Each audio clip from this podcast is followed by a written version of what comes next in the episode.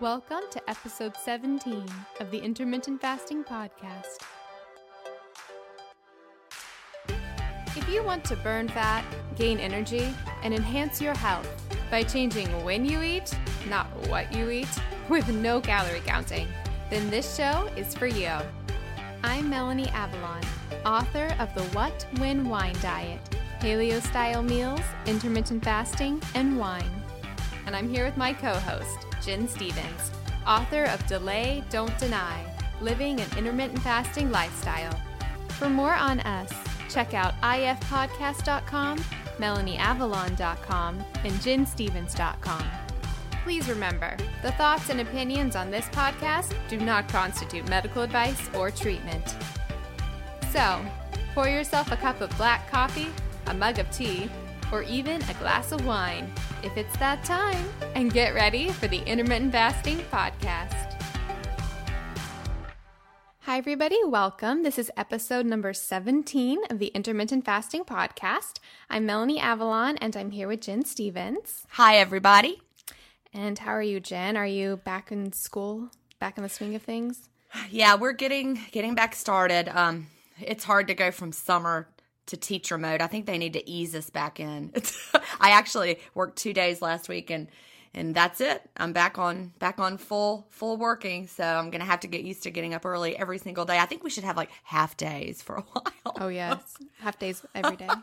yeah, for a while. Just get us used to it. That'd be great. But yeah, yeah. I also right just right in time finished uh, my first draft of my second book, and the scariest part is my husband is reading it. So. Oh my. well, he's um, you know, I have a doctorate in gifted education, but he is a PhD medicinal chemist. So he um teaches organic chemistry. He's a scientist. He does drug design. So I have, I guess, you know, peer review scientist on staff here at my house. So he's reading it, and this one has a little more science in it than my first book. So that's the part that you know, I'm like, oh gosh, I hope you know I get the husband seal of approval first. Wait, that's exciting. That's like perfect though. I'm I'm kind of jealous that you have that resource built in. I really am very fortunate to have that because you know I'm an elementary teacher. I have a master's degree in science. I was a science teacher for a while, but you know my husband he knows, and sometimes I'll explain something and he's like, no. Yeah, or he'll even. I was listening to something else. It was like a doctor explaining something, and he went, "No." Oh my Just because you know when you're looking at it from a chemistry side, yeah, you know we all have our ways of understanding something, and um, we'll, we'll overgeneralize, and he'll he'll see the chemistry flaws and things, and he understands, of course, how the body handles um, compounds. Since his degree is medicinal chemistry, he does drug design, so it's very fascinating. That's amazing. Yeah. I want that built-in resource. Well, you know, when you're when you're meeting men from in the future, say, um, what My is your criteria? yeah, you want someone who understands all that. But are you a certified chemist? there you go, or something, you know. but yeah, he has all that background, which is really nice because, you know, as someone who's not a doctor, you know, we both understand that there's a lot going on bi- with the biochemistry in the body and physiologically. You know, there's a lot. Yeah, I've always thought that um, I think our health system, our healthcare system, would be in a better place.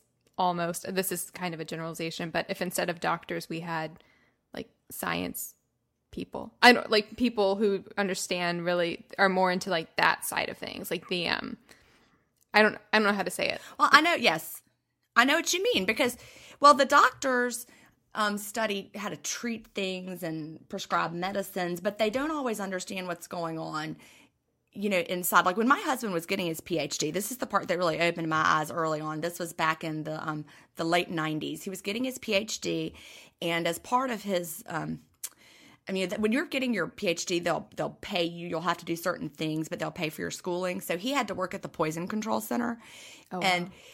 he would get phone calls at the poison control center from like emergency room doctors and physicians and they were like asking how to you know what to do with certain things and i was like they don't know Wow.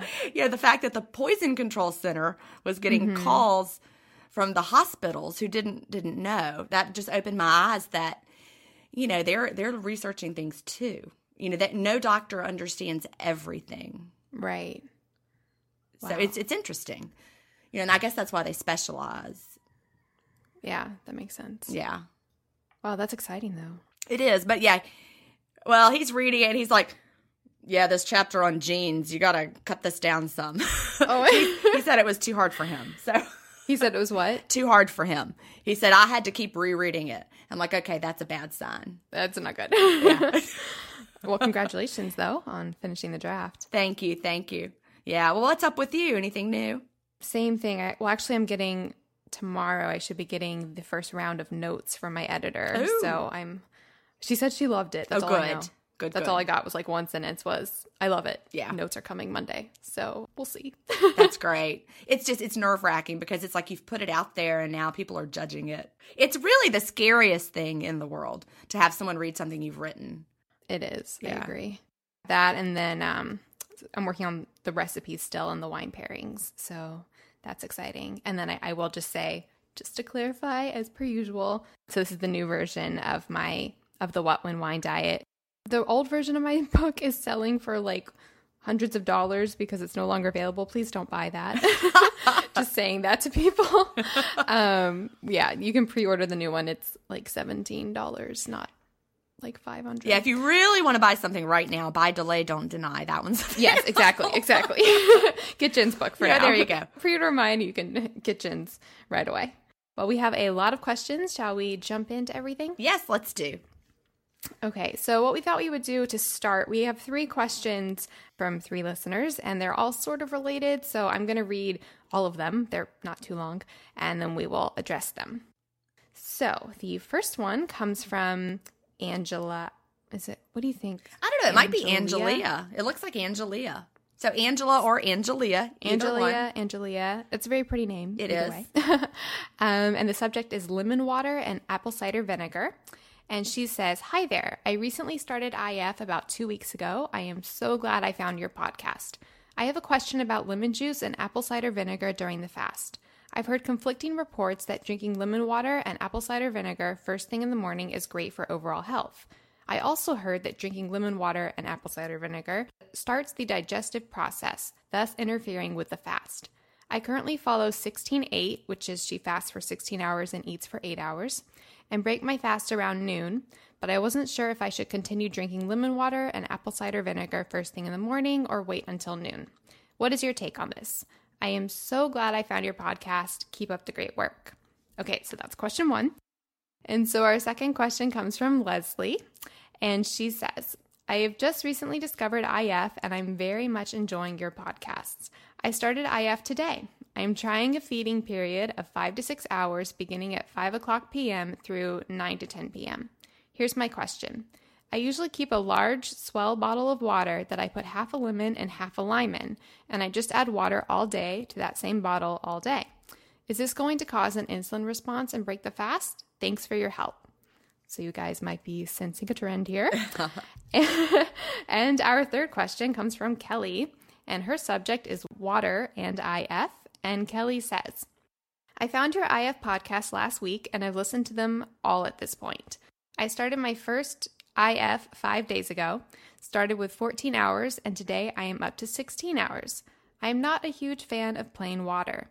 Can I add fresh lemon or lime juice with non negative consequences? Also, I have had a headache. How long do you estimate until I am over that hump? Looking forward to upcoming podcasts.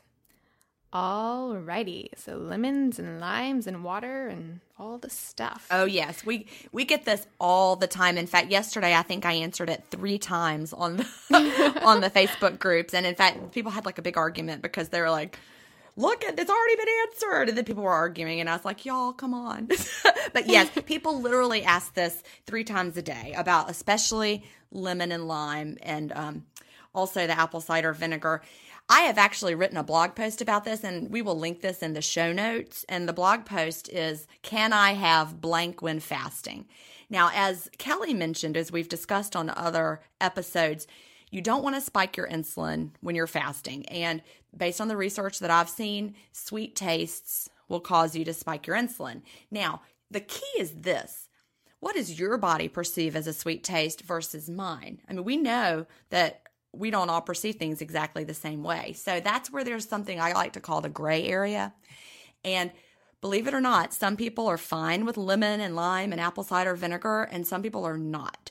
So, in my blog post, you'll see my recommendation that first I recommend you start with what we call a clean fast. I'm also writing a new blog post about this. It's not out yet, um, but it will be by the time this um, this episode airs. But a clean fast means you're just having plain water, plain sparkling water, plain black coffee, plain tea, nothing sweet, nothing fruity. And when you get used to having a clean fast during the adjustment period, you know, maybe your first three weeks of fasting, you're going to know what that feels like. Once your body adjusts to fasting, you're going to know what it feels like during the day that's when you want to try to experiment. That's when you want to say, hey, what does lemon do for me? Because then you'll know right away if it works for you or if it doesn't. If you start from day one with lemon, you won't have any idea of how it's affecting you. Um, you might have, for example, you might think that fasting is just really, really hard if lemon makes you hungrier personally. And then you'll think, I can't do intermittent fasting. This doesn't work. And the problem is not that intermittent fasting doesn't work for you. The problem is that lemon doesn't work for you. So you'll never know how it feels to do a clean fast unless you have experience with one. So, yes, I know it's boring. And, you know, I like to say fast should be boring. We're not trying to have, you know, a flavor adventure during the fast, but um, you just want to have your body fast, clean. Once you know what that feels like, then experiment. You know, apple cider vinegar. I really wish I could have that during the fast. You know, now that I no longer drink the hot flavored teas like I used to, because I realized they made me hungrier in the wintertime, I wanted to have, you know, hot tea of some sort, and plain tea doesn't excite me. So I tried hot apple cider vinegar tea, like you put like hot apple cider or put apple cider vinegar in hot water, and I love the taste of it, but it made me so hungry, like immediately. And so I knew I can't do this but some people have no trouble with it. So you just have to figure out, and it's not so much necessarily that it's causing an insulin response. With apple cider vinegar, I think it's actually the opposite. Um, one of the properties of apple cider vinegar is that it lowers blood sugar. So if you think about it, if I've got, um, you know, any level of blood glucose circulating during my fast and I'm like feeling great, and then I drink something that lowers my blood sugar, that may cause me to feel a crash and like now I'm hungry. So um, it could disrupt, you know, what's what's going on in my body. So, as for Kelly, one thing I wanted to add, she doesn't like plain water. That's why I drink sparkling water. My favorite is San Pellegrino. I also drink LaCroix.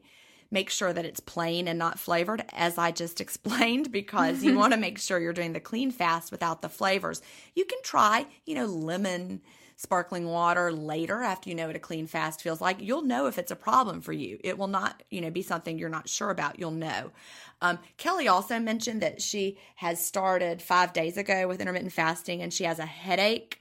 And that's, of course, part of the adjustment period. You've got to give your body time to learn how to access your stored fat. How long that takes is different for everyone. You know, a couple weeks, three weeks maybe, and then you should be feeling better. Pushing through the adjustment period is often the hardest part. All right, so what do you think about all that, Melanie? I think you answered it perfectly. um, I will just throw in if lemon juice or lime juice, if it does work for you, there are a lot of health benefits to it. I don't see anything wrong with it if it if it's not spiking your insulin and not making you hungry. I did do a little bit of research on lemon juice and lime juice, and it's good for blood pressure. It has anti-cancer, antiviral properties. Obviously, most people know it's really high in vitamin C. But something I did see was that the polyphenols in lemon juice are responsible for they they they do affect this would be something to add on to the whole insulin issue. Apparently they do affect glucose and fatty acid metabolism or they can um, in the liver.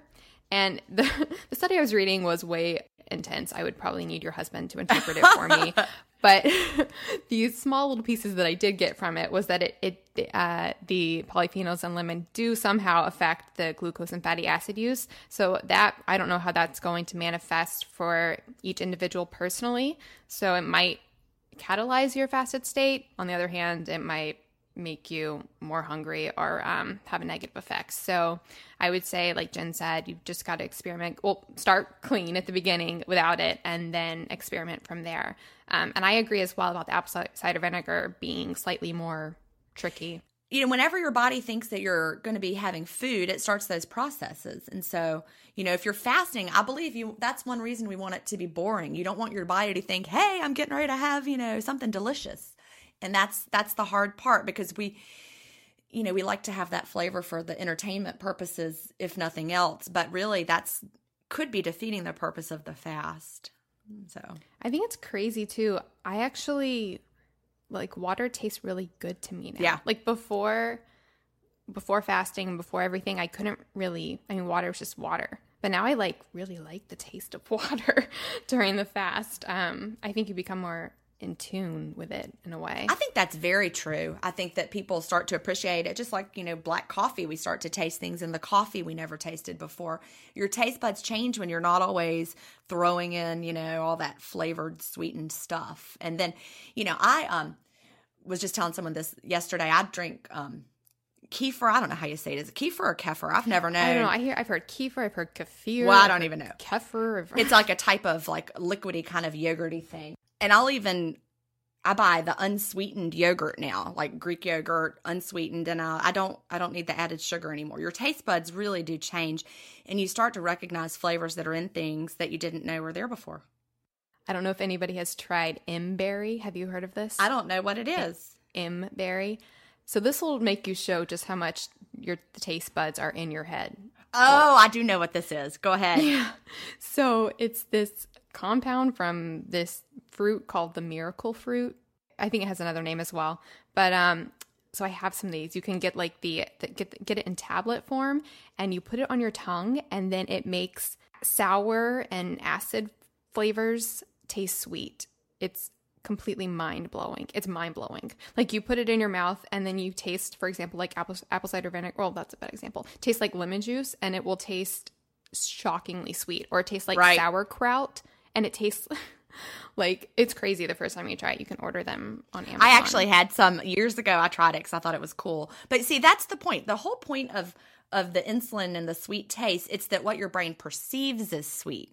And so I bet that would cause an insulin release because your brain is going, "Hey, this That's is good sweet." question. That would be a fascinating study to conduct. That would be one. I don't know if anyone's done that, but it would be a very interesting study because you know the one of the studies I referenced in in my book, my first book, um, had to do with rats, and they cut the the nerve receptor. I think I mentioned this before, but it, they cut the nerve receptor on the tongue, and the insulin response stopped. So it wasn't that the body knew it was sweet; it was when the brain perceived that it was sweet. So when they cut the nerve, there was no more. Hey, something sweet's coming. So, like, if you don't have any taste buds, you know, I don't, I don't know or if I mean you don't have if your ta if your taste buds don't work, it really just has to do with what your brain is perceiving.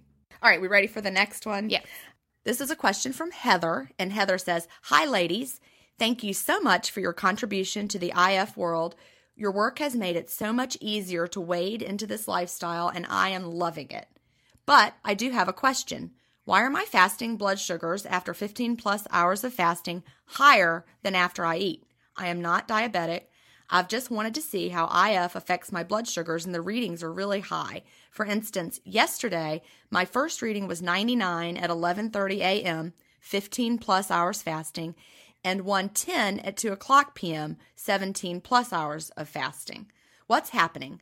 I read on Dr. Fung's site that this can happen when one is dropping significant weight, but I'm not. I've only lost five or six pounds this whole time. FYI, I strictly follow a more quotation mark Melanie diet when I do eat whole foods, no refined sugars, no grains, very paleo. If you need more background, I started IF with a 16-8 window about 2 months ago. Slowly I have narrowed my window to around 6 hours, opening it around 1:30 to 2 p.m. and closing it around 7 p.m. My goal is to go to one meal a day and open around 3 p.m. I am 5'6 and currently I weigh 182 pounds. Everything is going well. My body is adjusting. I have more energy. And as I mentioned, I have lost a little weight. Thank you for any insight you can shed on this, Heather. Alrighty. So thank you, Heather, for your question. Two main things I think could be going on here. So, a low carb diet in general, or restricting carbs, which that's going to happen in the fasted state. You're going to be in a obviously a lower carb state. Um, in general, that does improve insulin sensitivity, but on the flip side, it can also cause a sort of psychological insulin resistance.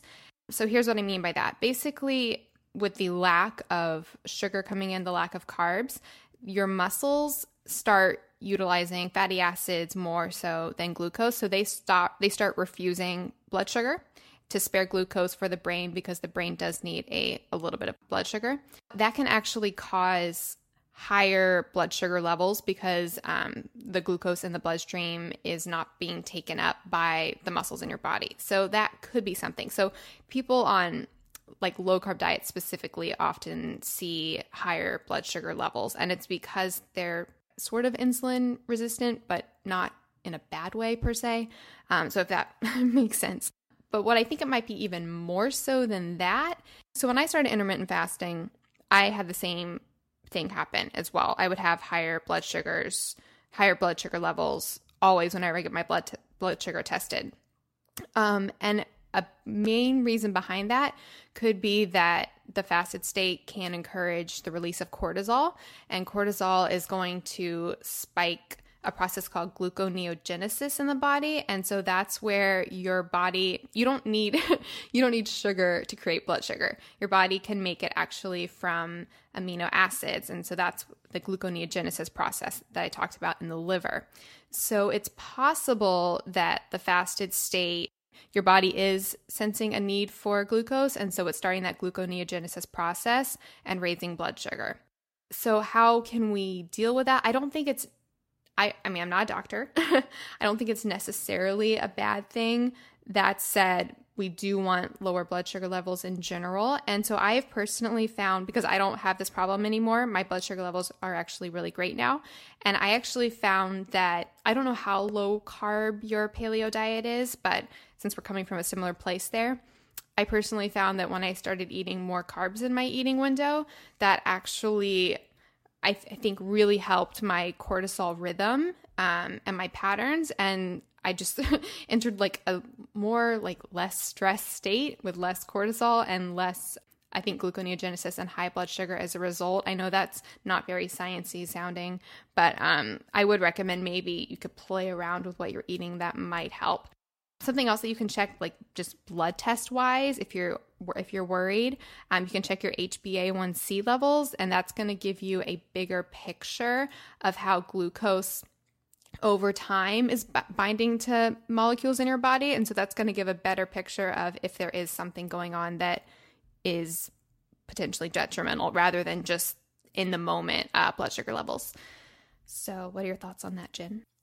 Yeah, this is a great question. And again, it's one that comes up all the time in the Facebook groups. We have a lot of people um, who actually are type 2 diabetics. And so they, um, you know, they've, they've come to intermittent fasting hoping to lose weight, hoping to um, heal their underlying type 2 diabetes.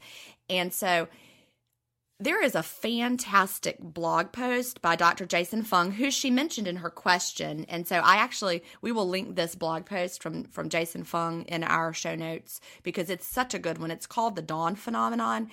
And basically if, if someone is diabetic, they may know that often they wake up in the morning and have a higher blood glucose level after they've been sleeping and there's there's lots of reasons for that. And it does have to do like with melanie said you know cortisol and all sorts of other things you know your body's getting ready to start the day. But this also happens after a period of fasting just like um, and of course you're fasting while you're sleeping but in intermittent fasting you don't eat breakfast you keep fasting. So like heather said it got worse over the day. You know her blood sugar was higher at 17 hours of fasting than it was at 15 hours of fasting. And dr fung explains it really really well he says basically, you know, the sugar, you're obviously not eating. So the sugar has to be coming from somewhere within your body. So where's it coming from? And basically, we've got, you know, all sorts of stuff stored around in our body. We've got, um, glycogen stored in our liver, we've got it stored in our muscles. And as your body is working through the day, it moves some of that sugar out of storage where you can't see it and into your bloodstream where you can see it. And that's the way Dr. Fung describes it. So it's not that you have like more than you used to, it's just somewhere different now. And now you can measure it.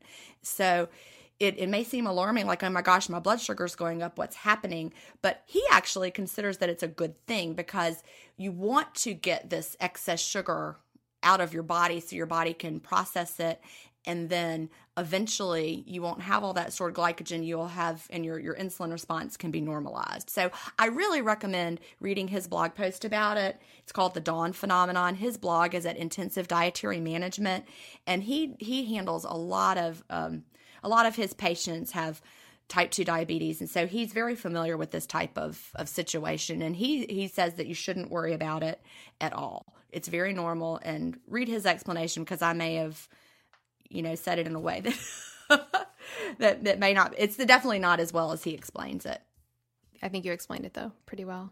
good i hope so All right, so we can jump to the next question. This All one right. comes from Jennifer, and the subject is exercising in the fasted state? Question mark.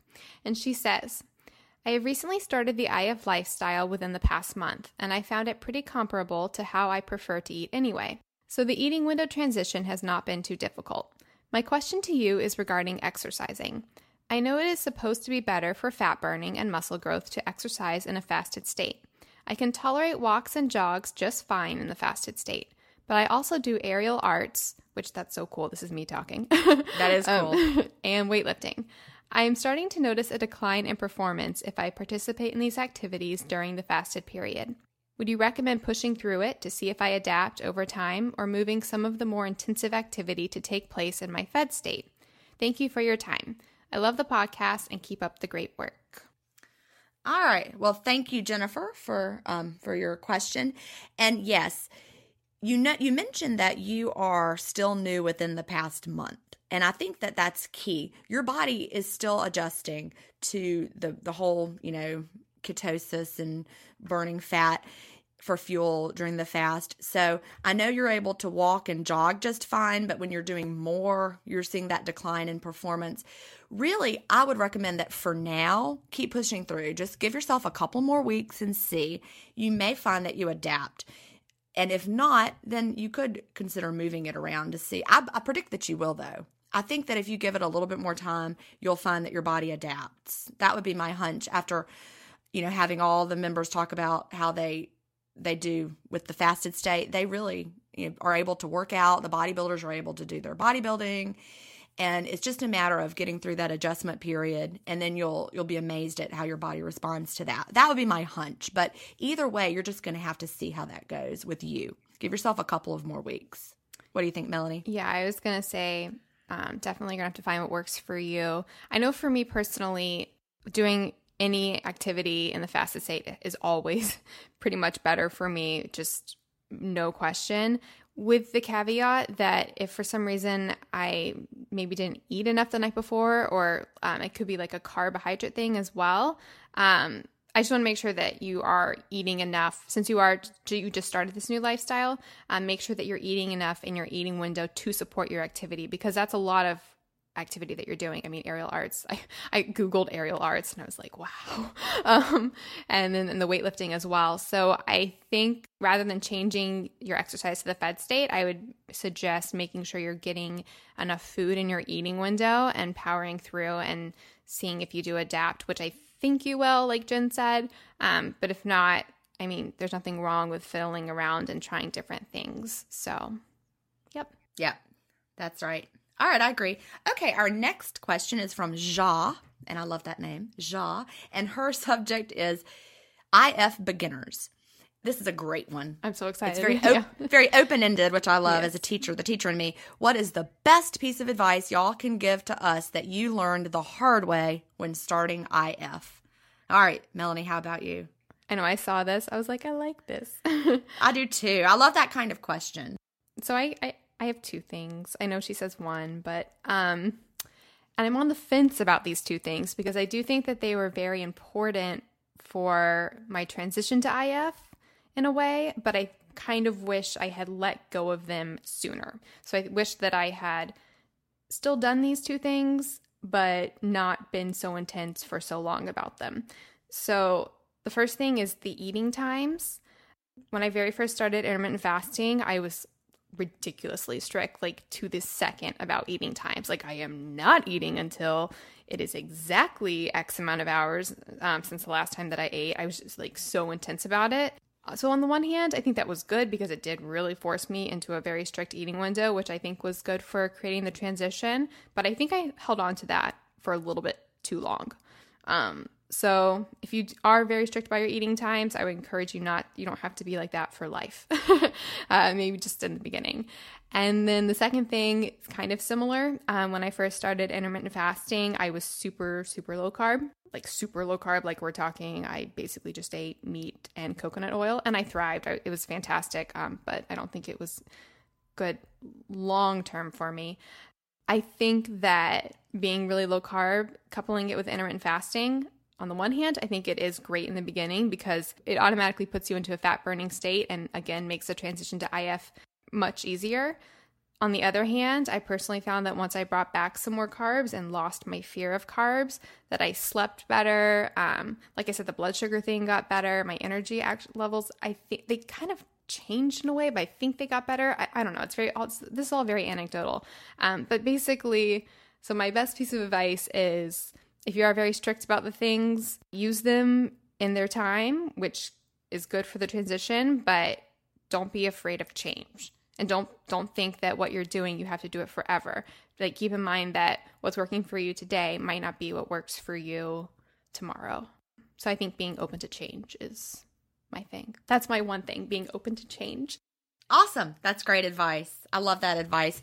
Because really it is a, there's we can't say like here is the exact way you must do it during these hours and with the, these foods because our bodies are all so different so that's that's great advice for me the one thing we do all need to do the same is the clean fast. oh yeah, yeah. I think that that absolutely I learned that the hard way. And if you've heard me tell my diet story before, um, I tried dabbling in intermittent fasting from 2009 to 2014 and could never make it stick. And I genuinely now, knowing what I know, believe it was because I was trying it with artificially flavored beverages. I was trying it. I had the whole diet mindset of calories. And if I'm having zero calories during the fasting time, then I'm doing it right. And I didn't understand that even, you know, I was drinking sodas that were sweetened with stevia. And I was always fighting against the hunger and I was miserable. And for the blog post that I'm working on now about a clean fast, I asked the members of the group to, you know, does anybody have a story about themselves? I mean, I know with me, it made a big difference, but I put this out there and I had 58 people share a story just uh, within, you know, hours of me asking the question about how it made such a difference when they switched to clean fasting and they couldn't believe it. I mean, people talked about just like with me that we used to watch the clock and stare at the and wait for it to be time to eat. And then as soon as you switched over to the clean fast, it became much more um, effortless. It became um, really just like fasting is supposed to be. It's not supposed to be a constant battle with watching the clock and a constant battle with hunger. So, you know, if you're if you're worried about, you know, giving up your favorite things, your favorite diet sodas, your favorite sweeteners, I would encourage you, you're only hurting yourself because I really think that if I had could go back in time, if I could go back in time to 2009 and explain all this to myself then, I would have saved myself years of, of grief because I would have clicked with the lifestyle sooner and I wouldn't have had to keep trying it and white knuckling it through. And so the fasting becomes you're not having to white knuckle through it anymore. It's just you just are doing it when when you have that clean fast. So yeah, that's it. That's my my main piece of advice. Yeah, I, I agree completely. I actually I had like an epiphany while you're um saying all that. I guess for me, I used to do the, when I first started, I did the the artificial sweeteners during the fast. So I had like the fake sweet taste all during right. the day, but then I didn't have like carbs at night because I was super low carb. Whereas now I have no sweet taste during the day, but I eat actual sweet taste carbs at night, and I think that works a lot better for me. I think so too. Um, yeah. so have the real thing. Um, but yeah, those are during during the window, the eating. Yep. Yep. Yep. Well, awesome. Was a great question. I love that. Yeah. All right, so our next question, it comes from Christine, and the subject is the hangries. And Christine, I, I, love that word. Christine says, I am loving the IF podcast and, and am binge listening since discovering it yesterday. My interest in IF was sparked by listening to an interview with Dr. Jason Fung. Oh, I didn't realize we had him twice today. or three times even. Everywhere. he is. um, author of The Obesity Code. My question is this I'm one of those people who gets crabby and hostile when I'm hungry and develop a headache if I wait too long to eat. But I really want to try IF and, and am totally intrigued by the science behind it. Do you have any suggestions for handling the headaches and mood swings from not eating? Any advice you can provide would be greatly appreciated. All the best, Christine. Great question, Christine. And again, this is the main thing that I hear from people who are are scared of the idea of starting an intermittent fasting lifestyle because we all have experienced the hangries. We all have experienced the headaches and the feeling like we need to eat right now. And so you, you feel like that's the way it's going to feel forever, and it isn't. And that's what's so amazing about intermittent fasting. That really does just last during the adjustment period, and then your body figures out what to do. And what's incredible that people don't really maybe even believe until they've experienced it you don't have this feeling anymore after you start the intermittent fasting lifestyle and your body adjusts. So, like, I'm going to think back to when I was a frequent eater and I had breakfast and snacks and lunch and snacks and dinner. I would get this feeling throughout the day. And, like, I can remember if, if, you know, I felt like it was time to eat and I had to wait for an extra 30 minutes, I was like, I'm literally going to die. I'm going to die. I've got to eat right now. And it was a different kind of hunger, like a crazy feeling kind of hunger. But you honestly don't get that when you're doing intermittent fasting after the adjustment period. At first, though, yeah, you're going to get it. But I promise you, um, Christine and anyone else who's listening, if you're afraid of this, you're going to have just, it's going to amaze you how much better you feel once you get through that adjustment period and you are no longer going to have this during the day. It might take you two weeks, three weeks, you know, to get there. You know, the clean fast will help. But once you do, you're going to be able to just go through your day and not even think about food till it's time to open your window. And I am so much less hungry than before. You know, one day this week I um had something that I was doing at, at 6.30 and I normally open my window four or five o'clock somewhere around in there but I had something that I was doing at 6.30 and I wanted to be mentally sharp so I didn't eat till after that and I felt great you know, even though it was later than I normally eat, I didn't have the hangries at all and I could have kept going. So once your body is fat adapted and you learn or your body learns how to burn the stored fat, you're not going to have this problem. Yeah, I really I like this question because she actually most of our listeners I feel have started IF and they have our they have their questions, but she hasn't started it yet. So it's this is just kind of a fear or an anticipation. Um, like Gin said, I promise you, once you adapt, it's it's mind blowing in a way about how different it feels. You're not your mood, at least for me, stabilizes so well, um, and it's so good for headaches. So it's really, I know it's scary and it seems like it's going to be really intense and crazy, but I promise you that you can adapt and adjust. Um, I'd encourage you, though, definitely.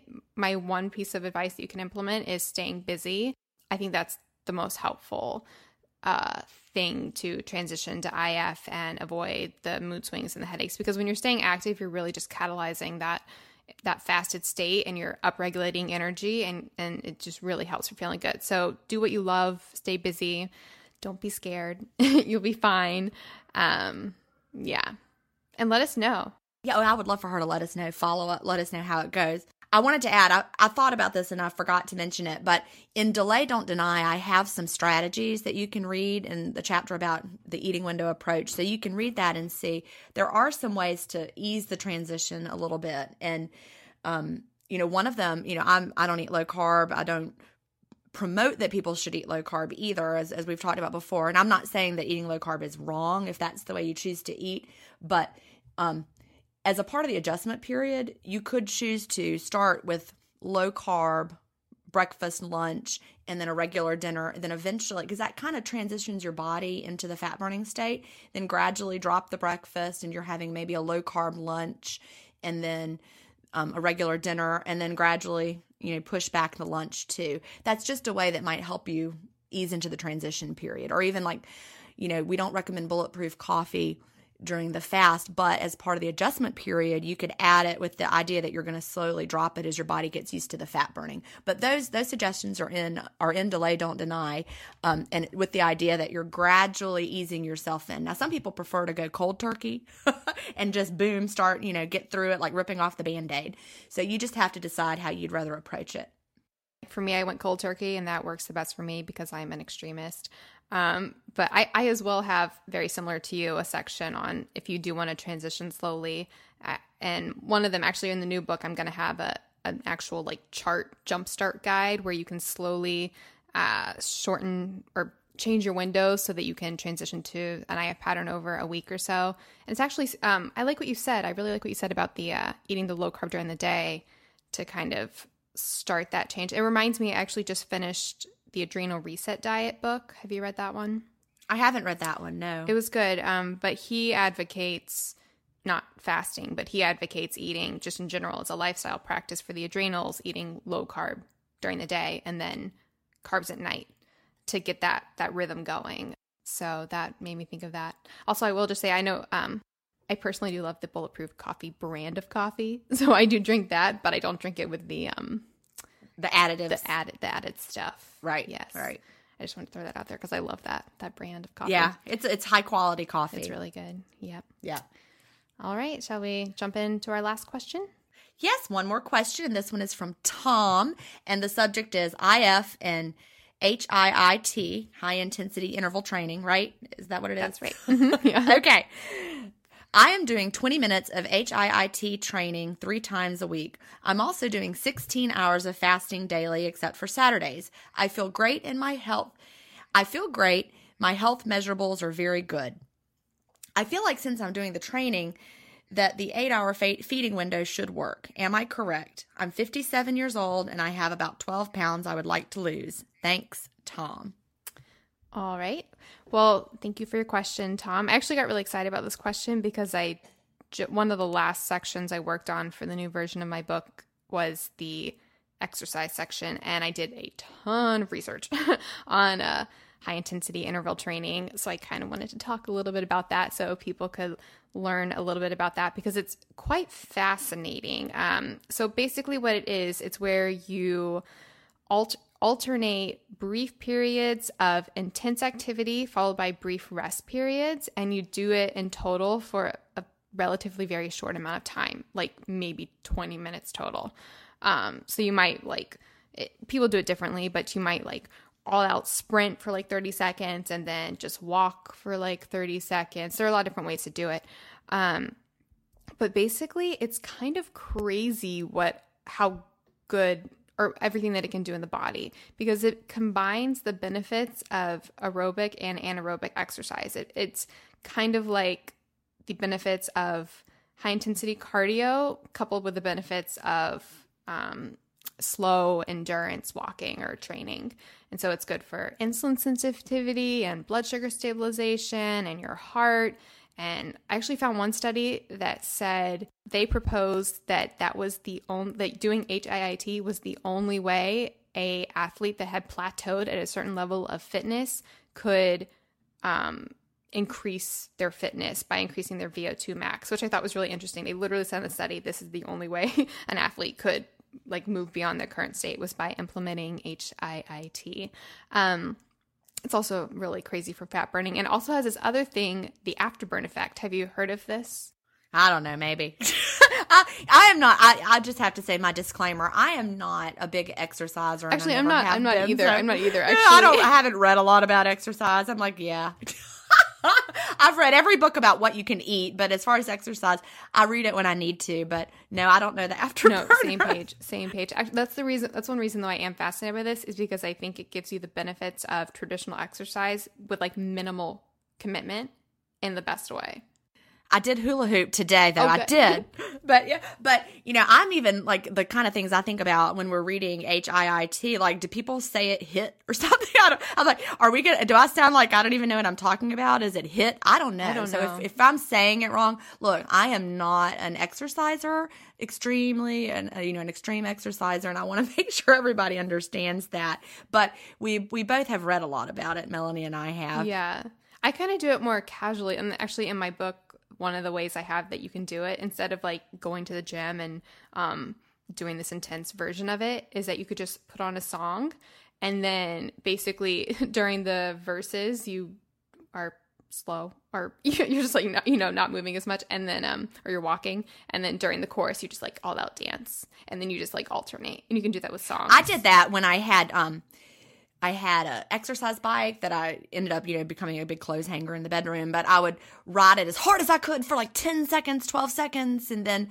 I would you know, do the slow pace because I, I remember reading how good it was for you to have the interval, the interval training, and you really have to just go as hard as you can for that that period of time. I like doing that in like life now. I think that's how I implement it. Like sometimes I'll like run from my car to my apartment. I'll be like, this is my HIIT or my HIIT, whatever. There you go. There you go. But I will say so the afterburn effect just because it's really interesting. So um I don't now I don't even know how to say it. Hit. I'm gonna call it hit. Um so it upregulates catecholamines, which are responsible for unlock, unlocking fat stores and increasing fat burning. And they actually can remain elevated for 16 to 24 hours after you do the hit. And in addition to that, for 16 to 24 hours, the body can work to remove excess uh, lactic acid and resynthesize glycogen and rebuild muscle oxygen. So basically, you can keep burning fat for hours and hours and hours afterwards, which is just kind of awesome. Um, so that was a huge, like, big tangent on HIT. For your question, Tom, uh, if you're feeling great, which you said you are, and your health is great, then I think you're fine. Like, why fix what's not broken? That's a really short answer, but right. I don't see any reason to change if it's working for you. How about how about you, Gin?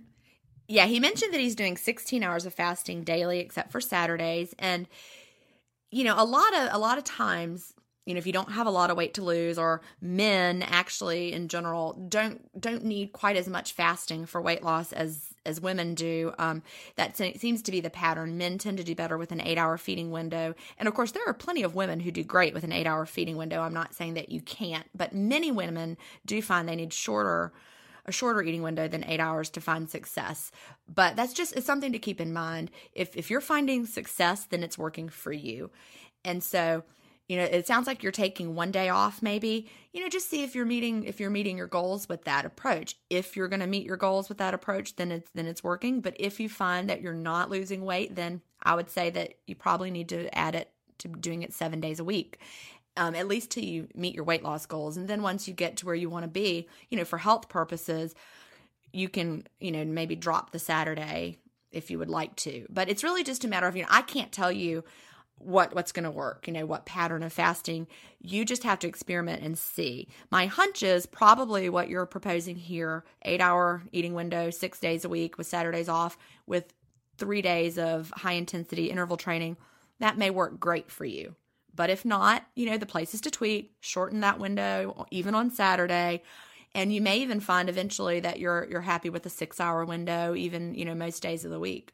Um, my husband is very lean, and he's doing pretty much an eight hour eating window with 16 hours fasted, just because a he feels so much better, and b you know I've convinced him so much of the health benefits that he wants those health benefits. So you know he he doesn't need to lose weight, but he's he's fasting because it's so good for you. So that would just be my my thoughts on that. But yeah, you just have to see how it goes. It sounds like a great plan.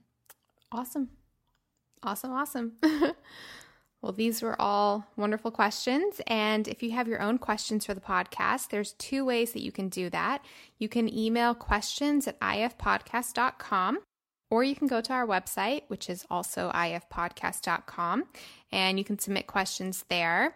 Also, for any of the studies that we talked about today or any of the products, like if you want to try out that mberry that I talked about um, or anything like that, you can go to ifpodcast.com slash episode 17 and there will be show notes there with everything that we talked about. So, yes. And then lastly, um, if you have a moment and you're on iTunes, we would love, love, love if you could write a review of the podcast. It really just helps so much for spreading the word and building credibility. We just would really love that. And we thank you so much in advance for that. So, any other questions or any other questions? I have questions on my mind. Any uh, other thoughts from you, Gin? No, I think it was a great episode, and we, we we're getting some wonderful questions, and I I really enjoy answering them. Yes, please keep them coming. I love yep. them. All right. Well, thank you, everybody, and we will see you next week. Bye, everybody. Bye. Thank you so much for listening to the Intermittent Fasting Podcast. Please remember, the opinions we discussed on this show do not constitute medical advice. We're not doctors. check out ifpodcast.com for more information on us. Theme music was composed by Leland Cox. See you next week.